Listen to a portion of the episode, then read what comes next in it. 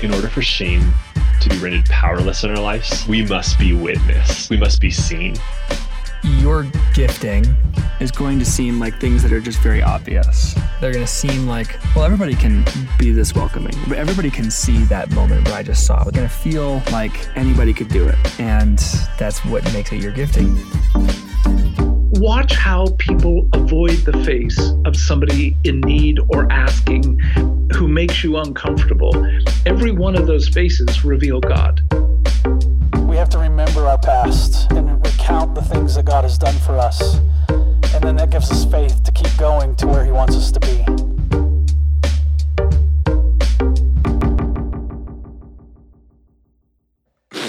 I'm sniffy. Hi, Sniffy. I'm Blair. Oh, the dad Yes, begun. It's official. You are a dad. Yay. You get your badge. Merit your dad, badge. joke, dad jokes badge. Welcome back to the Ensigns podcast. I'm Blaine.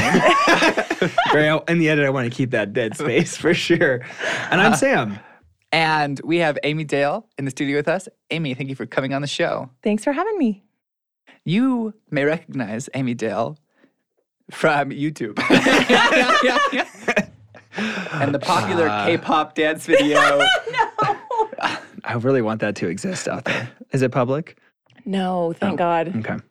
That's, well, thank God, too bad. You yeah, know, tomato, tomato. Yeah, It's a yeah. video that loosely translates to heartstrings, but you lose a lot of the nuance when you get out of Korean. oh my gosh. Uh, Amy, you wrote an article for us back for volume four, right? It's four? I was just How many volumes do we have?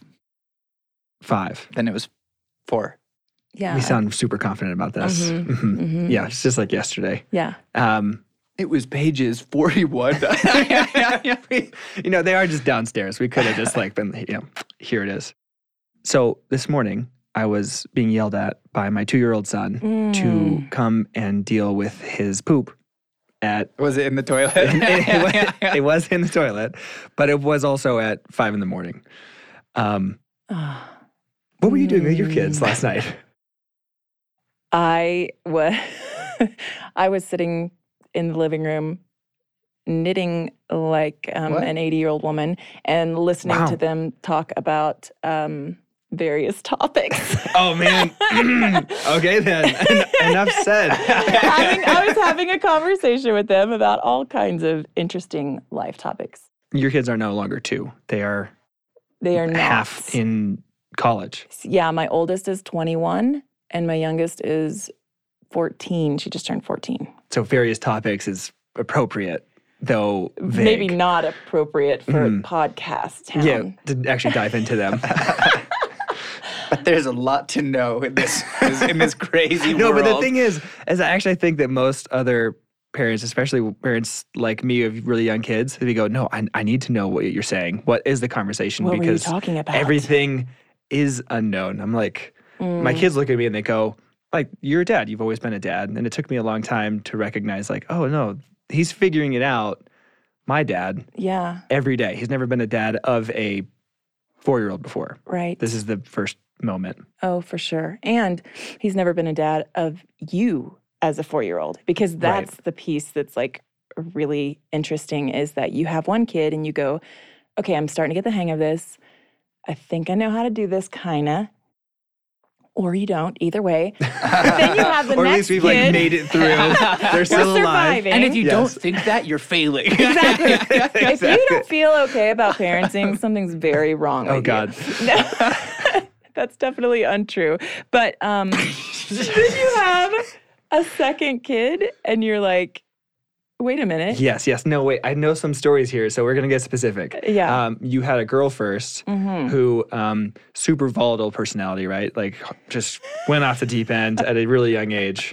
I'm kidding. It's quite the opposite, Yeah. right? Like an old soul in a young yes, body. Yes. And then you have your son next, uh huh. and potty training involved duct tape.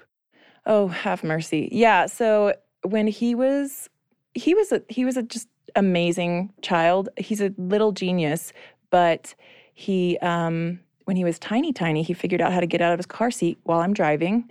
Oh so driving down the road, baby who can't, who's just crawling, you know, pulls himself up between the two seats in the car, and I'm driving, and I You're like, look next to me, and "Grogu?" there's this little bald head. I was like, oh. so um, yeah, he is. and so then um, when he was um, a little older, he learned how to get out of his crib.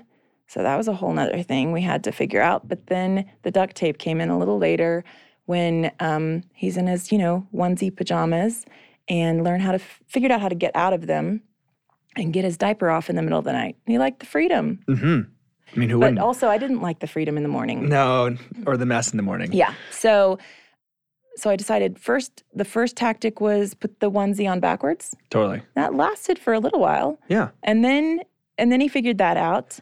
And then it was put the his Wait, very, how? he has very bendable shoulders, very flexible. I have no idea. I really don't know how. I should I wish that the video cameras in the nursery were a thing then cuz that would have been really fun to watch. But Could have made some money he- off of Houdini Baby. Right, exactly. And then we put a strip of du- duct tape around the front of the diaper, just like a strip and the onesie on backwards. Yes. He figured out his way out of that one. At what point did the handcuffs come in? Uh, then the, the final straw was just the duct tape, just around and around and around the diaper. Like, yeah, And that worked, you right? will not. Yeah. mhm. Oh, okay. That finally worked. Thank the good Lord. He wore it till he was 16. Yeah, Yeah. like you didn't have to buy any diapers after that. Oh, I love how different they are. yeah. Yeah. It was a, it was an experience. I thought that I was like ready. Yes. For and then when I caught him drinking the, second. NyQuil out of the bottle that's supposed to be childproof, I was like, "What am I? What's happening?" to be fair, we're still talking about a three-year-old, not a 16-year-old. Yeah. Okay. Yes. Okay. I didn't know. I didn't know. we both. Uh, it's supposed to be childproof. Uh, mom. I am not a child. but I see you that way. You'll always be my baby. Oh my gosh. I'm faking it till I make it, man. Like, it's awesome. And I feel like everything that was thrown at me before, people just didn't know how to describe what it's like as a, as a single guy or as early marrieds. Um, people would always reduce it to sleep. They're like, oh, well, enjoy that. You're like, that, that's it? You're going to boil everything down. Like me feeling like I am a worthless human who can't tie shoelaces or figure out where food is coming from it all boils down to sleep. Like, uh, felt vastly underprepared. Yeah, there's no way to describe to someone who doesn't have children and hasn't experienced that. There really isn't because it's that feeling of uh, the pressure of I'm raising a human who's I'm I'm supposed to impart to them all the wisdom and knowledge that I was have and I don't get. have. Yeah, Yeah, exactly. now. Exactly. Yeah. That I don't have. And I and also like, you know, I homeschooled as well. So then I felt like I'm also responsible for your actual education. And so there was all this, you know, and when they're little, like you guys have little kids, hmm that was definitely the hardest season for me, just to encourage you. I would go to the grocery store with my four small children, and people would stop me and say, Well, enjoy this season because it only gets worse. And I was like, Are you kidding me? Yeah, I'm jumping off a bridge later. What the heck? It cannot get people worse. People are just so this. encouraging, aren't they? And they were wrong. Yeah. And uh, like, they were so wrong because that season is so exhausting. The sleep thing is a thing, but Yeah. it's exhausting because you don't know what you're doing and you're trying to figure it out every day. And the whole time you're thinking, Am I wrecking my kid? Like, am I going to get a few years down the road and be like, uh, okay, that was clearly the wrong path? Um, I've been really counting on like the etch a sketch stage of memory. Oh, yeah, like, just shake it up. I'm like, I, I'm pretty sure that none of this is sticking. And I got like a lot of grace until like two and a half, maybe. And Yeah. like, how how far back can I remember? Like, okay, about three. So Yeah. I figured I had three years to get things a little bit figured out, and then they were gonna start bringing it up ten years down the road. hmm right. I don't know if that's actually true or not, but it they felt do that start way. bringing up stuff where you're like, oh yeah, like my daughter gives me a hard time to this day, my oldest, because I was new parent. I didn't know anything, and I told her she couldn't watch Kim Possible because she's wearing a crop top. Oh So- sure, yeah. Well, so still, my you daughter's don't like, want her to become a Mom, I saw some uh, Kim Possible on YouTube. I just wanted to tell you because, I have a confession to make. yeah. Oh yes. Mm, well, so I mean, I mean, thought it was just, the negative influence of the cargo pants in that case, but or a naked mole rat as a sidekick. I mean, there's mean, nudity in that there's show. How do we all know this? They left an impression. Way too much Kim Possible knowledge. Oh my gosh. so, the article that you wrote, yeah. for which this is excellent preamble, Mm. uh, because it makes, I think, the nature of the article that much more surprising. Is I'm friends with my kids. Yeah. Take us into the backstory. Where did that article come from? That article actually came from I was on Facebook one day, that land of wonder and enchantment. And and I saw this like, sorry, she's allergic to sarcasm. sorry. and and this woman had posted a rant about how she's not friends with her kids and she's going to make her kids mad and she's going to you know and she's okay with her friend her kids being you know like basically it, it was like justifying a relational disconnect um, at the uh, justification of i'm teaching my kids but i'm not even going to worry about the relational piece which for me kind of felt like a trigger. I was like, I I don't feel that way. And and my heart's desire is to be friends with my kids and to have relationship with my kids. And I think connection with your kids is for me and the biggest and most important part of parenting. Um, it's really easy to draw hard lines and say, "Ah, this is th- because I said so." This is, and when you now, there's different eras of parenting too. Let me just say that you guys are in the hard line season. Like, I just want to build blocks with my kids, right? Is that That's great. Cool. But like you know, just that that piece of like you have to establish the boundaries right now. Mhm. Um, but there's a season as your kids get older where um, you don't you don't have to be enemies, and that's what I feel like a lot of parenting feels like is just like this animosity between you know parent and kid, and even if there's not that, there's just this big disconnect of like, oh well, you're we don't understand each other. We're not you know. But I think Mhm. part of it, what I talk about in my article, is just the the misunderstanding of friendship because I had I didn't grow up having really close friends. I moved around a ton as a kid. Um, I remember my senior year, I had to write out the schools that I'd been to, and I had to call my parents for, and I'd been to like, I don't know, like. 12 or 13 schools, something like it was like every year. One per grade. Yeah, yeah, kind of Wow. thing. And so I'd moved around a ton and I didn't have um, a lot of close friends.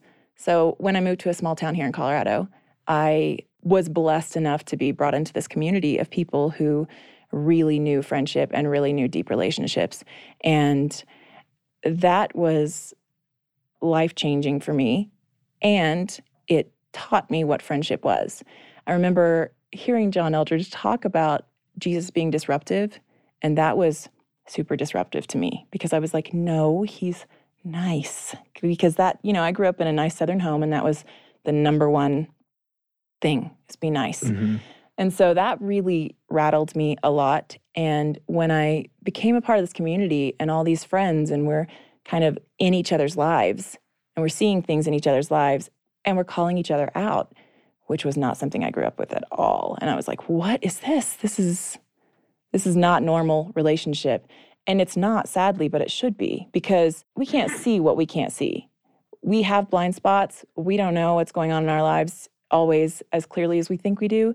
And if we have other people who love us and whose hearts towards us are good, who can see us and go, "Hey, just so you know, um, I want to I want to tell you that I'm seeing this in you." And Oh, I thought you were going to use a real example. Thank God. Blaine, Yeah, yeah, yeah. Blaine, That's how you let's know. have a conversation. Okay. You right sweating here. over there? What is it? okay. okay. and as hard as those conversations are from both sides, receiving and giving, either way, it's Yeah. not easy. It's not easy to to do that. It's such it's such a rewarding thing, and so and your relationship gets deeper, and your um, your personal growth. You know, you you grow as a human, and you become a better person. And there's issues that you are that you deal with that you wouldn't have dealt with because you would have just continued to ignore them, like we do.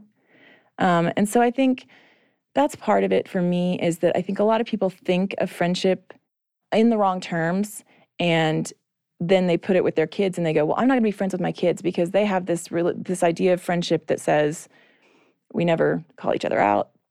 We're just nice to each other all the time." and and and to be fair, I actually think that calling each other out is nice. It's just it's love anyway. Let's just say that it is definitely loving. So I, th- I think that my idea of friendship got disrupted and changed Mhm. and altered.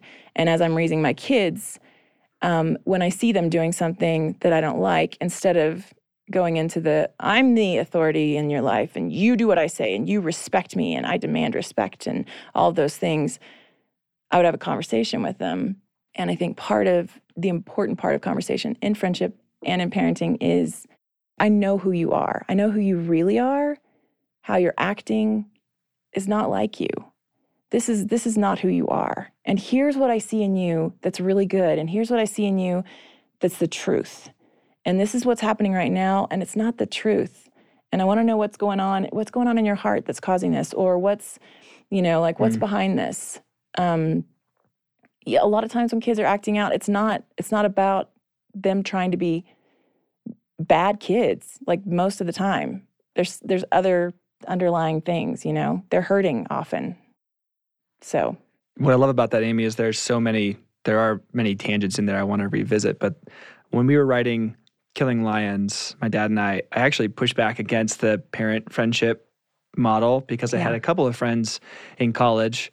Um, looking at you, Tyler, I know you don't listen or watch, so I'm going to call you by your actual name, who described themselves as having like their dad was their buddy mhm. and it was unsettling for me a little bit because in Mhm. that I think there was a a parenting movement that still exists. Of like that I don't say no to my kids right. piece. Mhm. and I, I watched that and I was like oh I don't think that that, that is appropriate. It, it felt concerning in many ways. Like they were just it was a dad who might not ever say no. It was a dad who might just use soft power kind of or like his son needed to like him enough to w- want to emulate his lifestyle.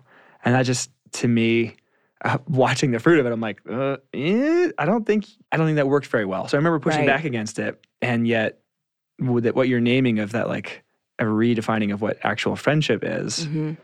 is super helpful because I do feel that first initial like be friends with your kids. Like, wait, okay, so if you're friends, who's the parent? It's like, well, you, you're failing maybe in all of your friendships if you assume that friendship is just uh, we're all cool with everybody else's behavior and nobody has any right to speak into anyone else's life Right. or really even see much of it. We just kind of hang out and vandalize things together. Like I think of high school friendships first. I don't know why, but I, Yeah. I mean, for me, that's a really helpful piece to begin with because there are so many different parenting styles and the right way, the wrong way, and that whole Mhm. debate. And to go like, well, there's a relational piece here that something in me cries out with like a yes to when you say like, oh, I can have a conversation with my kids Yeah. and there's respect there rather than power struggle. So I have a question. As I'm thinking about friendship and I'm thinking about parenting and thinking about the things that are in the way of those conversations, uh, and of relating in a way that prioritizes the restoration, the well being of the people that you relate with above good feelings that day. And it's a hard thing to talk about because, on the one hand, you start to sound like my friends throwing up the scare quotes now and I we are just like straight talkers all the time. Be like, okay, but do you like really enjoy each other and like each other? Right. I don't And want to be invited to that group. No one wants to be like a part of the self-righteous friend crowd who are like, hey, you know what? People are too nice these days. We just give it to each other straight. I'm like, okay, you know what? No, thank you. Uh, yeah, no. I'm not about that. Ugh. On the other hand, to be a friend, the kind of friend who initiates hard conversations that make people not like you requires having grappled with the fear of rejection a little bit. Uh, you know, because like, 100%. Yeah. um, where did that happen? How did you become more interested in uh, loving, relating with your kids uh, than being afraid that they would not want you around or not like you or for me, the way that I parent, relationship is the first piece. Because often in correcting a kid, we'll ignore the relational piece and just kind of come in gruff and go, uh-uh, no, you can't do that, da, da, da. And it leads to this rift of them feeling hurt and you know like this this thing and then there's suddenly the relational piece between the parent and kid is is kind of broken at the moment Amy, you're describing my morning. well well yeah that's that's that's kind of all of toddlerhood i feel like but but as they get older even you know like that is just a piece that is super important and so for me i felt like it's paramount to make sure that your connection with your kids is really strong because what you want from your kids is for them to be able to talk to you about anything anything, you know, like all the hard conversations that teenagers need to have and that they're now searching the internet for or asking friends, you know, like They're going to go somewhere. they are and we want them to to feel so safe coming to us. And that starts when they're little and that they know that they can come to you and say, "Oh, I I just colored on the wall." And and we don't freak out, you know, and we go, "Okay, well, you know, you're not supposed to do this. It's okay, I forgive you. Let's clean it up together, whatever." You know, like that piece and um I think that you lay down your fear of what your kids are going to think about you and you don't worry about that as much as worrying about well let me just put it this way what i, I call parenting is kind of the age of inconvenience. And it's like you have to be willing as a parent to be inconvenienced. I mean sam's morning is the ultimate right? Like it's such a good example of that. But so many times as a parent i'll go into my kid's bedroom at like late because my family except for my husband who brings home the bacon um, the rest of us are kind of not really early risers and we stay up really late So when you go into a room, it's like, what, one in the morning? well like close to midnight probably. And i'm going to say goodnight. I go in there and i'm like hey good night and they say goodnight back but i can see that there's something you know like i can tell that something's going on. And i have a choice to make at that point. I'm tired and i am like ready. You know that that feeling of like my bed's been calling me for like 45 minutes but i've put it off. And now i'm just going to say a quick goodnight and go to bed but but the, uh, the reality is that my kid i, I know what's going to happen if i sit down and, and and really engage is going to be another hour. I'm going to be praying with her. I'm going to be talking through some stuff that's going on in her life. But that that is so worth it. It's inconvenient and it's like putting away your selfish desires and putting them first. And so like I'll go in there and I make the choice of like okay, I'm going to engage and spend an hour, go to bed at 1 and and believe that I've made an investment and I have like relationally you've you've made miles with your kid Mm. at that point. I want to tinker in some of the motivators here a little bit. How much do you feel like your kids are your verdict or the verdict of you? Oh my Oh, gosh. um, just me never. I'll just say that. Oh, yeah? no, yeah, yeah. you're doing good? doing great. Perfect. I, yeah, asking for a friend, not, not Blaine. Oh my word! I totally used I used to correct my kids based on what other people thought. Like I'd be in a room and with other people and my kids would do something that I wouldn't normally be harsh with them about, but I would see the looks of other parents and I'd go, "Oh, uh, don't do that." You know, like just responding to them like being a people pleaser. And then I then there was a shift somewhere along the way that I realized those people aren't raising my kids. I am raising my kids, and my kids, my relationship with my kids is more important than any bystander or whatever. I mean, I think it's still a struggle always. It's not like you get to some point where you're like, now I've achieved perfection and I don't have any, I don't get any validation from anywhere but Jesus. So Wow. that's where I'm at right I now. I can see the halo. It's um, I mean, of course, I, you know, it's a constant struggle. And I talk to my kids about that too, because I think that's an important issue in general is like, where's your identity coming from? And, you know, like your kids in dance class and they become the dancer. And that's, and so just reminding yourself of, look, your identity isn't in the things that you do in the all these things you know it's like i'm reminding my kids and i'm reminding myself as i say it because wait. Can we go back to the dance class? so we take Finley to dance class. She wants to do ballet, but Oh, they do like a trial one first. thing. So she doesn't have the Mhm. tutu. And we go to the thrift store to get like some exercise clothes. but they don't totally fit. And so she's in there. There's one girl who's tiny and in her tutu, and then there's my daughter who's like almost got a crop top because the top doesn't fit that well. And it's like Poor she just girl. is the essence of vulnerability in a two-year-old and i was like that's the report card like my my heart and my safety is dancing around that other room where their clothes top. don't fit and they're the wrong clothes and this is a metaphor for the rest of my life like I, Yeah, and that's hard. Like even like you, she, at this point, she's probably oblivious, right? And just Oh, had no like having a great time. yes right But then there's like other seasons of your life where you actually watch your kids come home and having having been rejected and like have to walk through that. And that piece is not my favorite part of parenting. And you have to deal with the violent side of yourself. and what's that kid's name again? Don't worry sweetie Okay.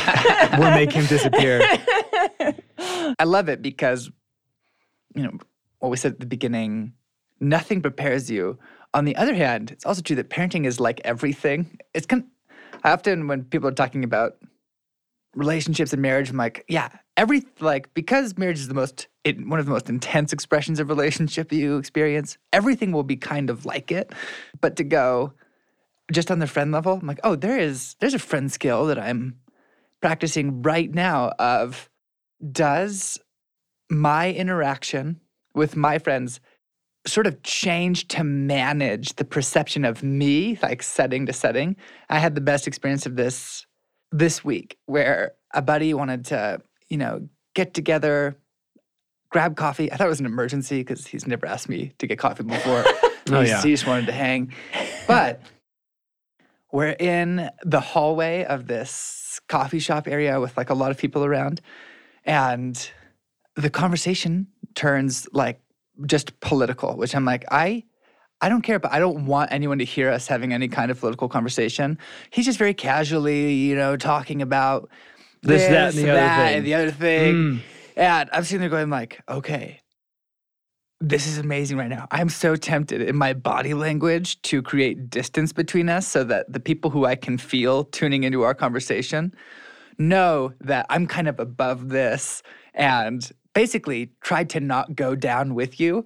And my uh You're on your own, my my my friend. friend my Cutting the life raft. my- exactly. I'm like my friendship and parenting task for that day was to be like give no clues in your body language or in the way you respond that you are different. Like just be in like we were in a private room having this conversation, and if the people are going to judge.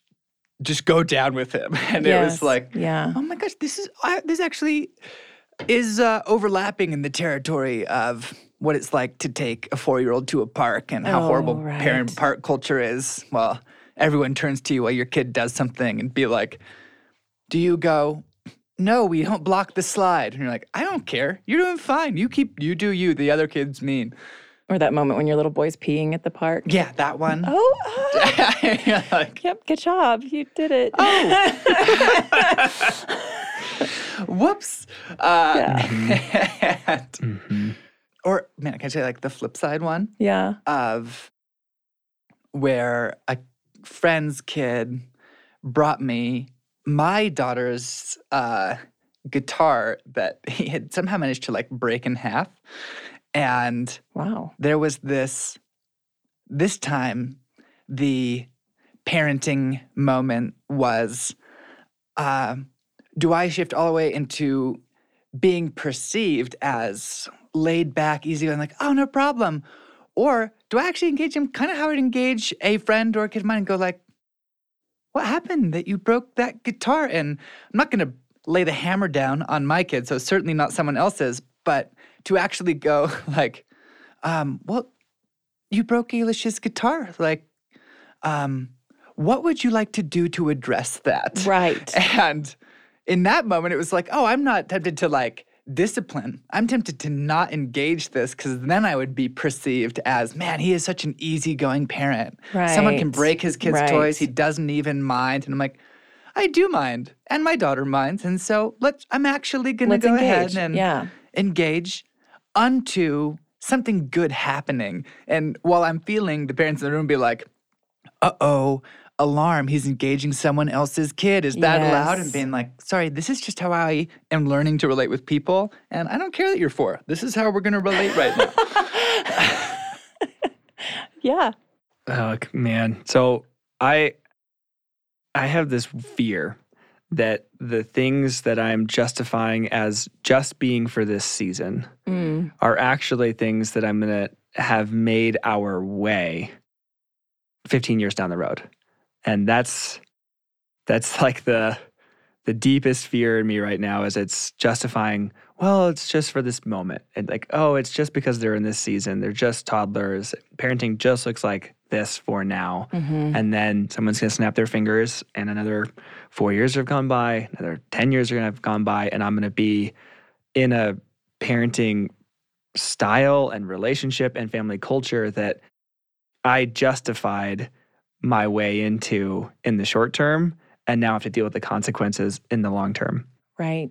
so i guess to that i would ask did you know from square one the way that you wanted to have a relationship with your kids i find that to be unlikely but maybe Yeah. you were the first parent with that much level of Totally. forethought I knew exactly what I was it's bound do. to happen eventually this is going to be Mhm. that person or Yeah. at, at, like at what point did that enter for you at what point did that enter the story at what point did that shift and was it awkward was john on board was there like describe Mhm. that for me So I remember before I had kids, seeing the kids throwing the fit in Walmart, you know, like on the ground screaming. And I was so appalled. My kids will Mm, never. yeah cut it under control lady Yeah, seriously, Psh. what is wrong with you?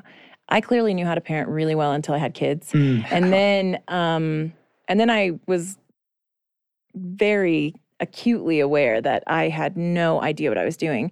And I think one of the times that I very clearly remember there being a huge shift in the dynamic in the culture um well there were two big factors but one of them I, I remember back in the day i used to take my little my littles to bookstores a lot like the big bookstores that used to exist a lot um, and they had the Yeah, train the table now. And and you know the kids would stand around the train table and play forever and i would get to sit there and look at a book for like a few minutes and it was glorious. I took them and it was like often when you have four small kids you have one or two that maybe will this time it was all of them were horrible. It was just one of those moments. It was i'm by myself. All the kids were little hellions and um, i get them throw them all back in the suburban close the doors and then i just proceed to yell. I mean like full on yelling at them. They're little and i yelled at them for like you know five minutes straight. And it was like as i was driving away it just clicked for me. Is this is this really what you want? Is this what how you want to raise your kids?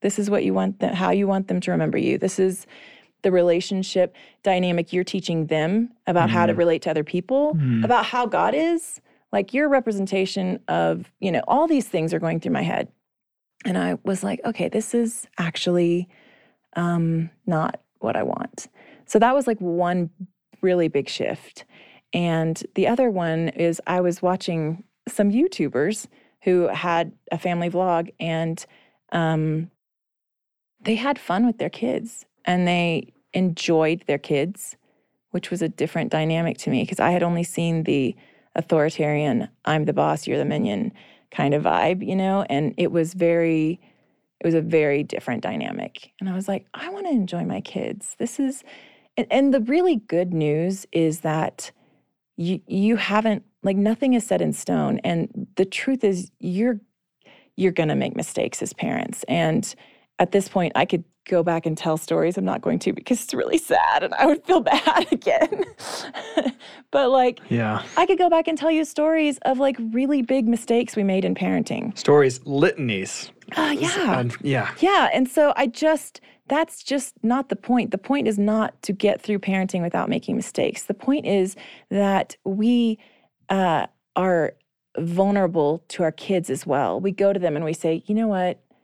I handled that really wrong. And that's like the culture change in the family, right? Like instead Mhm. of it being, you create this this way, this is the way in your family that is like, you know, sort of toxic or whatever. It, there's it's not uh there there's not a point where you get to okay, well this is too late Mm. and you can't change now. Um and so I think it's just this constant like after the the yelling incident when I pulled into my driveway that night, I said to the kids, I'm not going to do that ever again. And I haven't. My kids, when I tell them that story, they have no memory of that. They're like, You never yelled at us. I'm like, thank God. You're like, you were too little to remember that. That's just a memory that is used Yeah. to torment me every so often as I fall asleep. Ah, yeah, but it's, you know, it's a beautiful thing how God can redeem our relationships with each other and our kids and our friends and everybody. But like with our kids, um, they want relationship with us, you know, like that's their heart's desire is to be still, you know, we're how old? Well, I'm almost 45 and it's still that thing of like you want to have a relationship with your parents, you want to please them. Um, and so they're they're looking for that. Mm. And if we can engage with them, it's, you know, it's going to make things different in our house. I want to ask like the question that you can just answer with one sentence, and the answer might be, "I'm not going there." But you said that you watched a more authoritarian model. What was it Mm-hmm. like growing up in your home?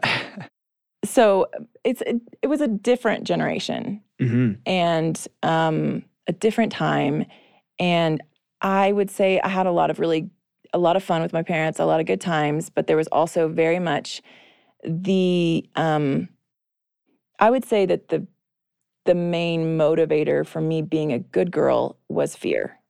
and Mm. it was like you're gonna get yelled at you're gonna get in trouble you're gonna get uh, spanking and i i didn't want that um, for my kids i wanted them and i also wanted my kids to think for themselves which is let me just let me just go there for a second and tell tell you that that is terrifying and so rewarding that they would think for themselves. yes because Because what are they going to think of? Right. What are they going to start believing? What are they going to, you know, Mm. and, and of course you lay foundations, but also as they're in your house, you let them, you know, when they get older and they're still living in your house, you let them start to think for themselves. I mean, not let them. Of course, you encourage them to think for themselves and you Good go, morning, "What do you-" children. You, are allowed now to think. Now is the to time. remove you the have reached the age from your brain. Yes. right. Experience exactly. freedom, Now's lest I time. reinstall it.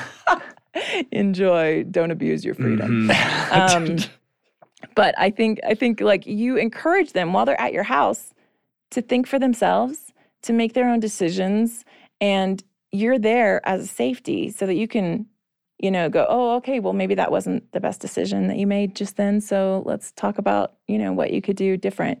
Um, that way, when they leave your house, you know, if you've told them what they can and cannot do, and you've laid out every rule for them every day of their lives when they're at your house. When they leave your house, they are not equipped to make decisions, to think for themselves. And so, as they're home in your home in a safe place, allowing them more freedom and going, okay, well, you know, let's talk about issues that you want to talk about, like like I was last night with my kids. And I was just, you know, listening to how they think. Well, I mean, it's it's it's sex, drugs, alcohol. I mean, there's only so many topics and you really wouldn't There's want so to many flesh out.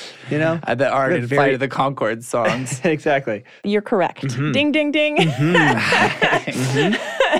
I'm gonna. I want to provide. I'm do, gonna do another parenting and friendship footnote. This is like if this were a book, there would be the boxes in the margin Right. that highlighted an important point.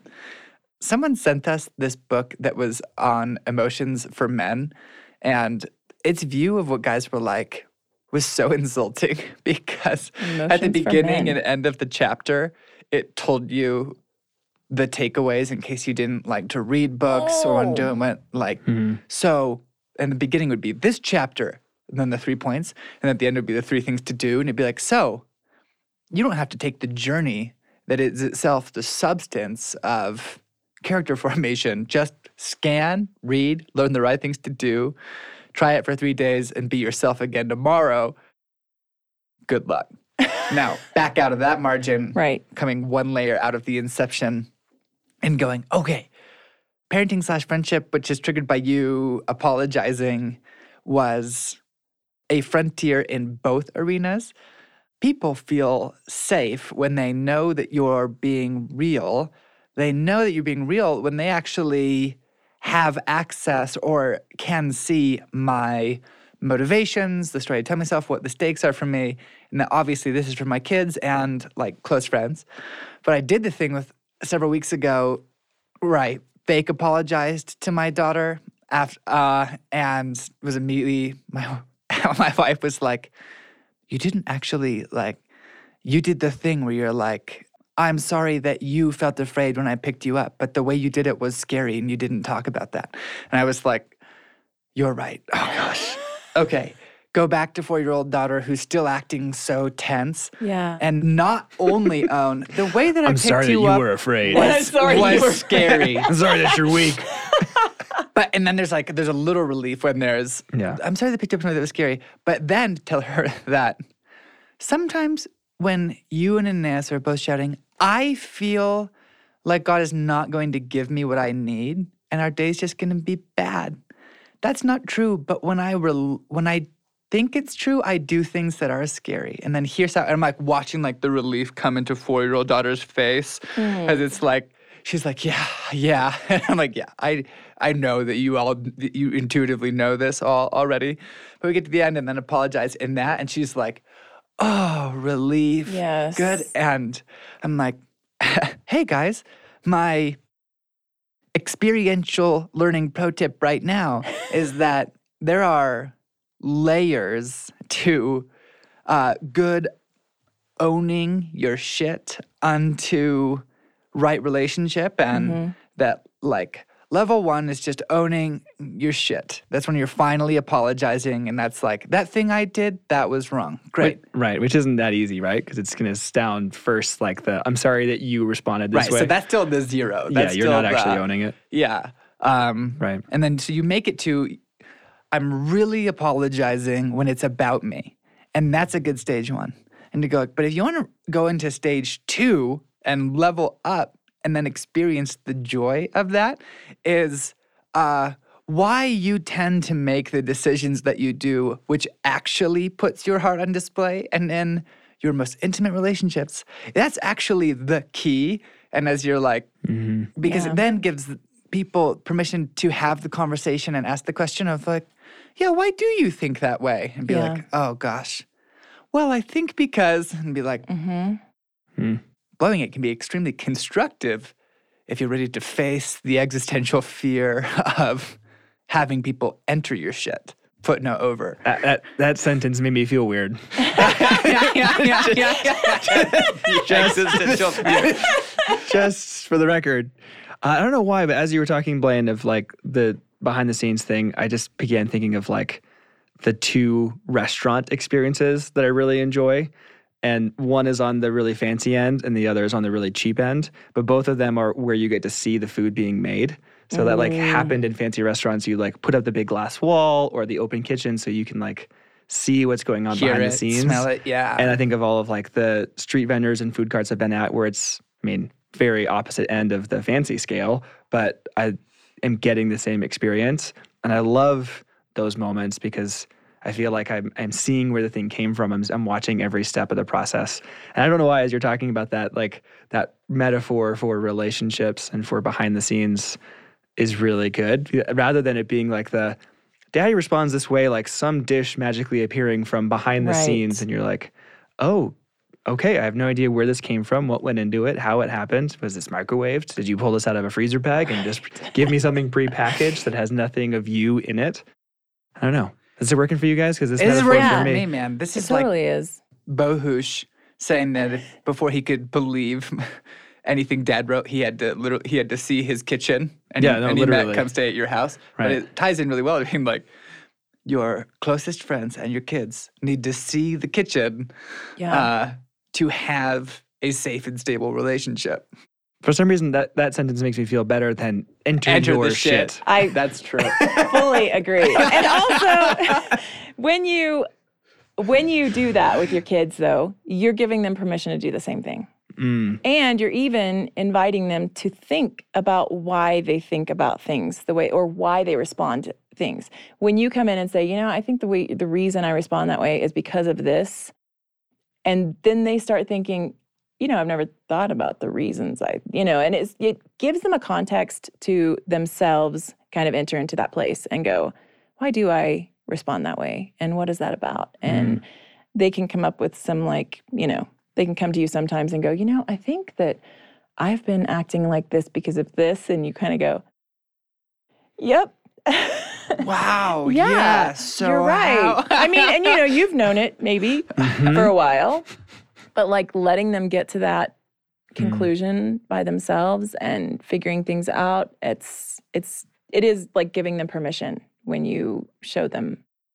it feels so like a breakaway from the reactive and i often feel reactive and hate that um, i'm thinking that we were watching a movie with this is years ago blaine when we lived with our folks um, harrison ford spy movie Uh, you need to know what this is. Probably, probably the fugitive. I remember dad yelled like there was some villain was getting his way, and my dad really didn't like it, so he yelled at the TV like, "No!"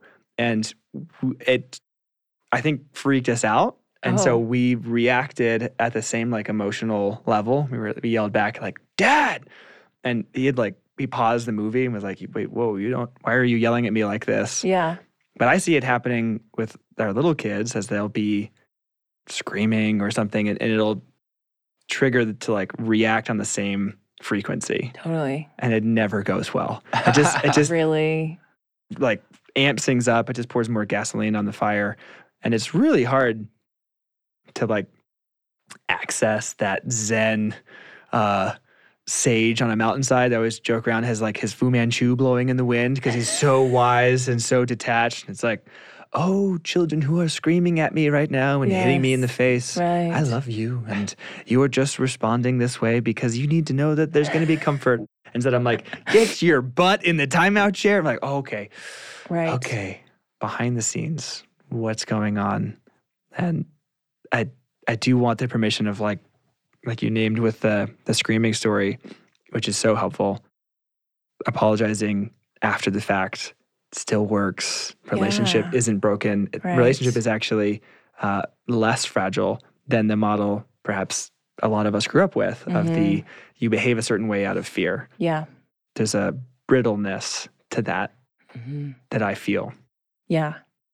It reminds me of the the verse, a soft answer turns away wrath, Hmm. which is like counterintuitive, like you said, because you want to match the but I, I've I've kind of talked to my kids about this from the time they were little. And that's another thing when my kids were little and would have an argument, I would kind of sit them both down and kind of talk about like, you know, when you when you answered, like I would talk to them about tone of voice because Mm-hmm. that's a piece I think that we don't really pay attention to, but like, you know, it's really important when you say, you know, like if you say, sit down in your chair, and they're like, I am sitting down in my chair versus I am sitting down in my chair. You Mhm. know, like it's a totally different experience. Oh yeah. And so I I talked with my kids about this a lot and and talked about the not getting defensive because that because with siblings that is often the escalate the one person will say something the other person gets defensive and then there's just this you know the cloud of fighting cartoon characters that's Mhm. then happening and you're like okay what what is going on um so yeah i think i think as parents we have to be we have to remember that we're the adults and Eh, I know. I know. I'm not super great at being an adult in a lot of ways, but I think with your kids, you have to be the adult in the sense that you are the you are the mature, emotional, emotionally mature person in the room. And you're gonna have to put your own feelings aside sometimes. and bring that soft answer. Yeah. Yeah. Yeah. Another piece that goes with that Okay. is um, I think one of the things that our family does fairly well is allowing our kids to be themselves. Hmm. And that's a piece I think that is overlooked a lot in um, just most a lot of families not most families a lot of families uh, because there's a lot of parents have a lot of expectations for their kids often and they want them to do this they want them to do this they want them to be highly educated or they want them to follow in the footsteps of this or they want I think Finley to, was like two weeks old, and Susan and I were already saying she can be anything she wants as long as it's an astronaut. so yeah, I can relate. right and so and i tend towards that towards artist and so and my kids all kind of are that direction but like you know i've had to put that on the on the back burner and go like you know no i mean what if they don't want to be you follow creative things that's uh, that's fine and they'll probably make more money so but i think So you're dreading the mom. I really want to be a, a tax accountant right conversation. i want to be a doctor how dare you Everybody's Sit different, down. folks. Don't disappoint the family. no, but I think I think that um, what is really important is you know like as your kids get older and they want to wear the the weird outfit and you're like uh, I think the whole pick your battles and is one thing and then also you know because i let my kids color their hair i mean my hair is always colored weird colors too so that i guess is not a good example but i let my kids when they were little not little little but like when they were like 13 or so i was like yeah what color hair do you want it doesn't matter to me it's just hair and the same with their clothes as long as they're not you know whatever immodest Whatever. or, Oh, there it you is. know whatever i i let them pick their clothes and they they sometimes regret that later. They look back and they're like, "Mom, why did you let me wear that?" Mm, that happens like, to You're everybody, figuring figuring out your style. But I think allowing kids to be themselves in your home, also along with that, like that your home is the safe place. And what I mean by that is it's not just safe for them to come to you, but it's safe from siblings. And if you're allowing Hmm. siblings to talk to each other in a way that you wouldn't want to be talked to, then that their home does not feel like a safe place. Hmm. And so like creating an environment where your kids feel safe and feel like they can fully be themselves and no one's going to make fun of them or laugh at them is really really important and I think that includes how siblings respond to each other as well as the parents.